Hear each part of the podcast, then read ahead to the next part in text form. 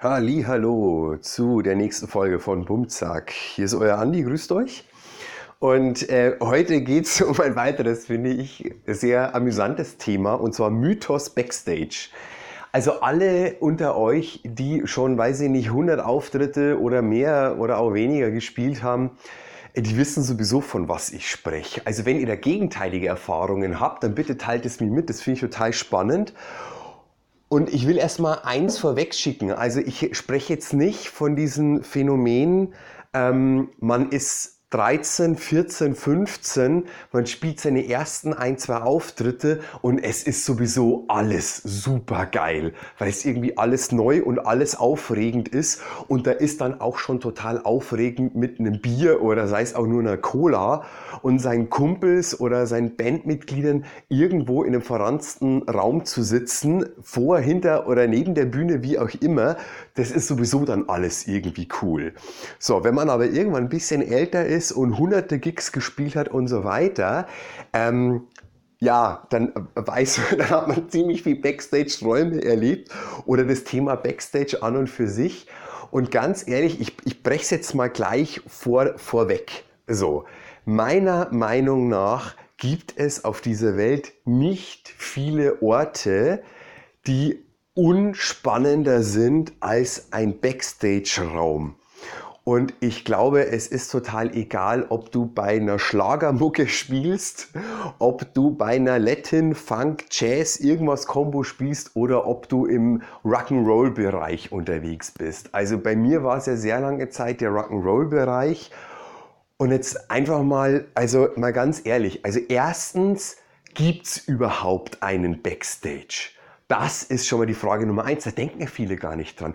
Die denken, die hören immer, ja, Live-Gig und dann Backstage. Und wie gesagt, dieser Mythos, dieses Wort Backstage, das ähm, assoziieren ja die meisten mit völlig anderen Dingen, als was da tatsächlich stattfindet.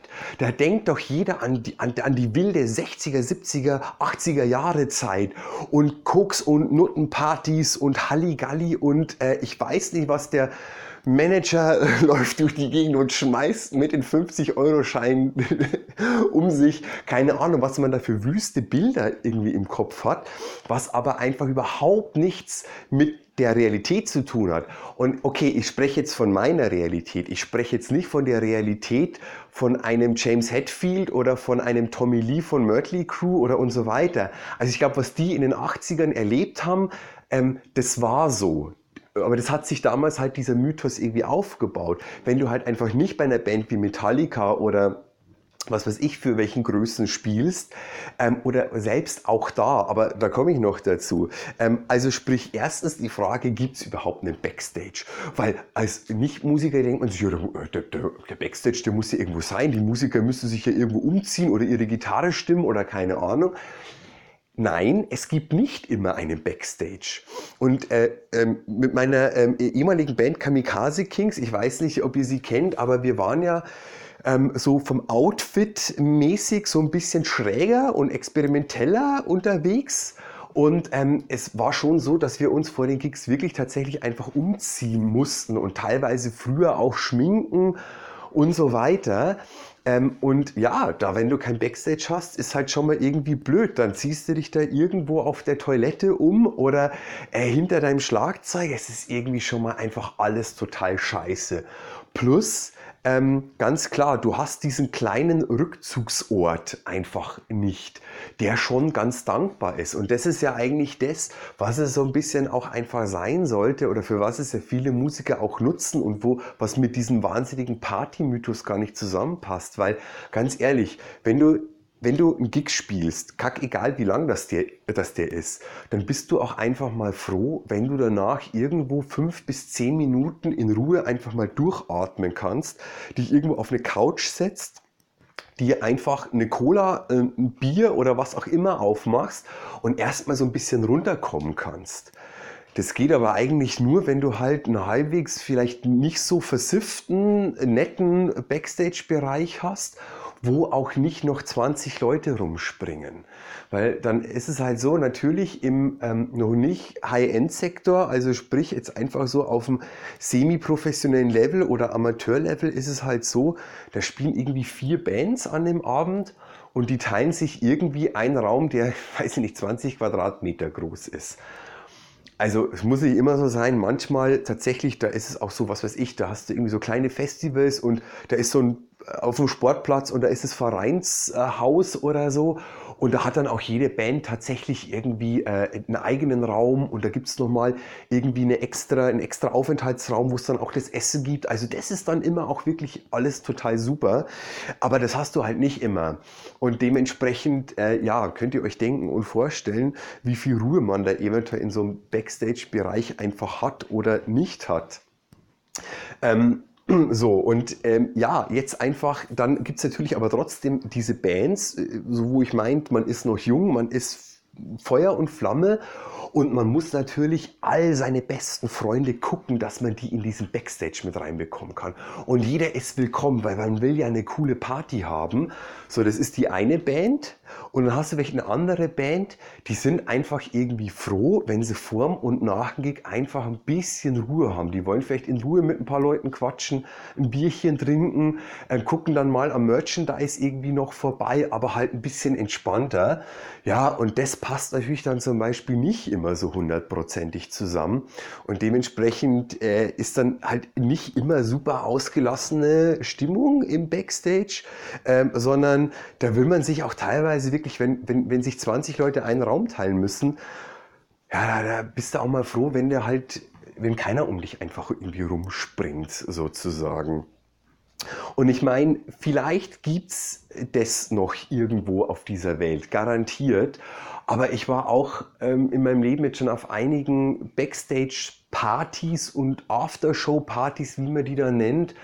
Und äh, für alle von euch, die das irgendwie hören und die es interessant finden und die nicht selber die Erfahrung haben, also das ist schon alles um einiges unspektakulärer, als man sich das selber dann so vorstellt. Weil natürlich, ganz ehrlich, wenn du dann irgendwie so mal hörst, ja, äh, weiß ich nicht, von irgendeiner coolen, von einem coolen Festival und von einer coolen Veranstaltung, irgendwie die Aftershow-Party, wo man sich so denkt, yeah, wow, Rock'n'Roll und so.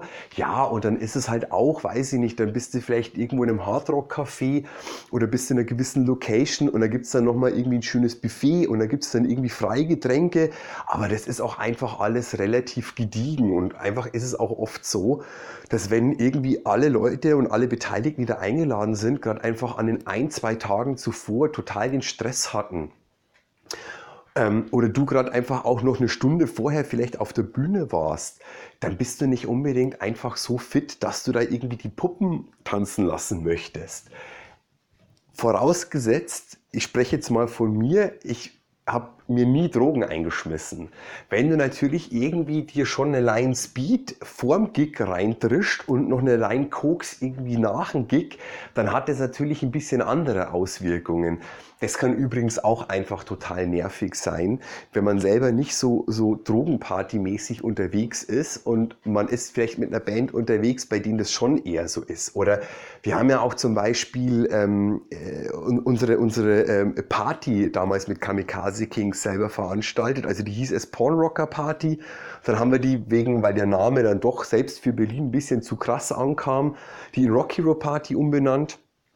Und das haben wir erst im White Trash Fast Food gemacht und dann im Rosis. Jetzt äh, mache ich das immer noch so persönlich im kleinen Stil hier in Berlin in der PK-Kneipe. Und ähm, ja, da hatten wir ja auch früher Live-Acts mit dabei und ganz unterschiedliche Leute. Und da ähm, gab es halt irgendwie auch im Rosis immer einen coolen großen Backstage-Raum. Ja, da will ich jetzt gar nicht mal weiter drauf eingehen, aber äh, so, äh, da sind schon diverse Sachen, die da irgendwie dann über den Tisch fliegen und so weiter. Ähm, und das ist halt einfach trotzdem nicht jedermanns Sache. Also wie gesagt, für jeden ist so dieser Musiker oder Beteiligten ist so dieser Raum Backstage äh, was, was anderes. Manche wollen die Halligalli-Party, manche wollen einfach am liebsten irgendwie eine, eine, Palme aufstellen, eine Isomatte hinlegen und danach so ein bisschen äh, meditieren. Das ist halt total unterschiedlich. Und ähm, ja, und von dem her, ja, wie gesagt, also Mythos Backstage, weil äh, ich habe mir selber früher immer Mords was drunter vorgestellt und ich finde es auch total lustig. Ich kann mich daran erinnern, vor einiger Zeit, da ähm, war ich in meiner Heimat in Bayern und Bekannte von uns, die hatten, oder die haben eine Tochter, die war aber damals vielleicht so 15, 16, mittlerweile ist sie ein bisschen älter. Und die war damals äh, auf irgend so paar Dörfer weiter auf so einem Metal-Konzert. Und ein Klassenkamerad von ihr war da in einer Band. Und die hat erzählt, dass sie den ganzen Abend nur in diesem Backstage-Raum saß und dass sie es total cool fand. Und ich hatte schon so, habe mir so ein Bild ausgemalt und ich dachte mir, um Gottes Willen, also das Mädchen sitzt da von, weiß ich nicht, halb acht abends bis irgendwie um eins in irgendeinem hässlichen Raum, ähm, wo wahrscheinlich einfach zwei, drei Bierbänke drinstehen, wo eine Kiste Bier drin steht und wo irgendwelche jungen Leute gerade reingehen, rauskommen, sich gerade mal umziehen, eine Gitarre stimmen, dann ist mal kurz Partystimmung, äh, dann sitzen da wieder nur drei Leute und schweigen sich an. Also das ist ja alles dann einfach der Fall. Und sie fand es aber einfach cool. Und ich, ich glaube, sie fand es halt nur cool, wie gesagt, wegen dieser Vorstellung mit, ja, ich war backstage bei einem Heavy-Metal-Konzert. Weil ganz ehrlich, die Realität ist ja einfach irgendwie nicht so wirklich spannend in dem Sinn. Also ist es zumindest meine Erfahrung. Okay, ähm, soweit äh, zum Thema Mythos Backstage von meiner Seite aus. Ähm, wie gesagt, ich finde es total spannend. Also, ähm, was da eure Erfahrungen sind oder was ihr zum Beispiel mit diesem Begriff und mit diesem Raum Backstage verbindet, da könnt ihr das total gerne in die Kommentare schreiben oder wie gesagt, mir eine E-Mail, finde ich total spannend, würde mich total interessieren. Und wenn ihr zum Beispiel sagt, hey, ich spiele in der und der Band und bei uns ist Rock'n'Roll pur und bei uns ist es einfach voll geil, ja, das interessiert mich total. Da beneide ich euch eigentlich drum. Mittlerweile bin ich ein bisschen zu alt dafür. naja, aber zumindest, also ich bin in dem Alter, wo ich sage, ich brauche das auch alles irgendwie nicht mehr tatsächlich. Ähm, äh, ach, jetzt habe ich kurz den Faden verloren. Was wollte ich noch sagen? Ähm, ja, genau. Aber zum Beispiel, was mir auch einfällt, vor, allzu nicht, äh, vor nicht allzu langer Zeit äh, habe ich, ich glaube, das war auf Instagram, da folge ich auch diesem Schlagzeuger von, äh, wie heißen die? Bullet for My Valentine? Es, die Band interessiert mich überhaupt nicht, aber äh, hat sich irgendwie auf Instagram so ergeben und er hat ziemlich viel für Pearl Drums, die er glaube ich spielt, hat er so Videos gedreht und da auch so Backstage-Video. Und da hast du riesen Backstage-Räume, aber da ist keine Halligalli-Party, sondern irgendwie seine Bandkollegen, die zocken so ein bisschen Playstation oder Xbox oder irgendwas. Er selber ähm, trommelt sich auf, auf, äh, auf so einem Übungspad halt einfach warm und ja, und das ist es. Und okay, vielleicht ähm, sind da auch Cooks und nach dem Gig am Start, aber ich glaube, um ehrlich zu sein, nicht unbedingt. Und ja, also so viel irgendwie zu dem Thema. Aber wie gesagt, habt ihr andere Erfahrungen? Teilt mir das total gerne mit. Würde mich super interessieren. Okay, soweit dazu. Ich hoffe, es hat euch wieder Spaß gemacht. Euer Andi und dann bis zur nächsten Folge. Ciao.